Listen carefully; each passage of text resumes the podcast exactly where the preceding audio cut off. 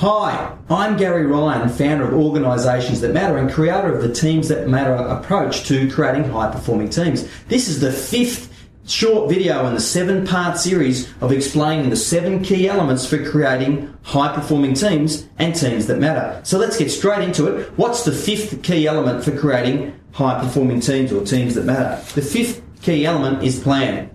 Surprise, surprise, we all have to plan to create the success that we desire. But it's planning in the context of all the other four key elements that we've already gone through. So it's about understanding what we've learned from the prior four key elements and ensuring that we put that into our plan. So we've got the right people doing the right work at the right time and making sure that we're sticking to our milestones, behaving accordingly, and achieving the goals that we've set ourselves so that we're living our purpose and being the team that we're meant to be. So the fifth key element is plan. Now, you know, like I do, that just because we've done a plan doesn't mean we necessarily stick to it. And that's where some of these remaining key elements are going to help us with what we do in that situation.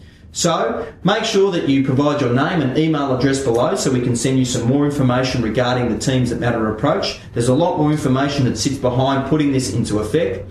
And remember, keep learning and be the best leader that you can be. Join us now at www.otmacademy.com. That's www.otmacademy.com. Thanks for listening.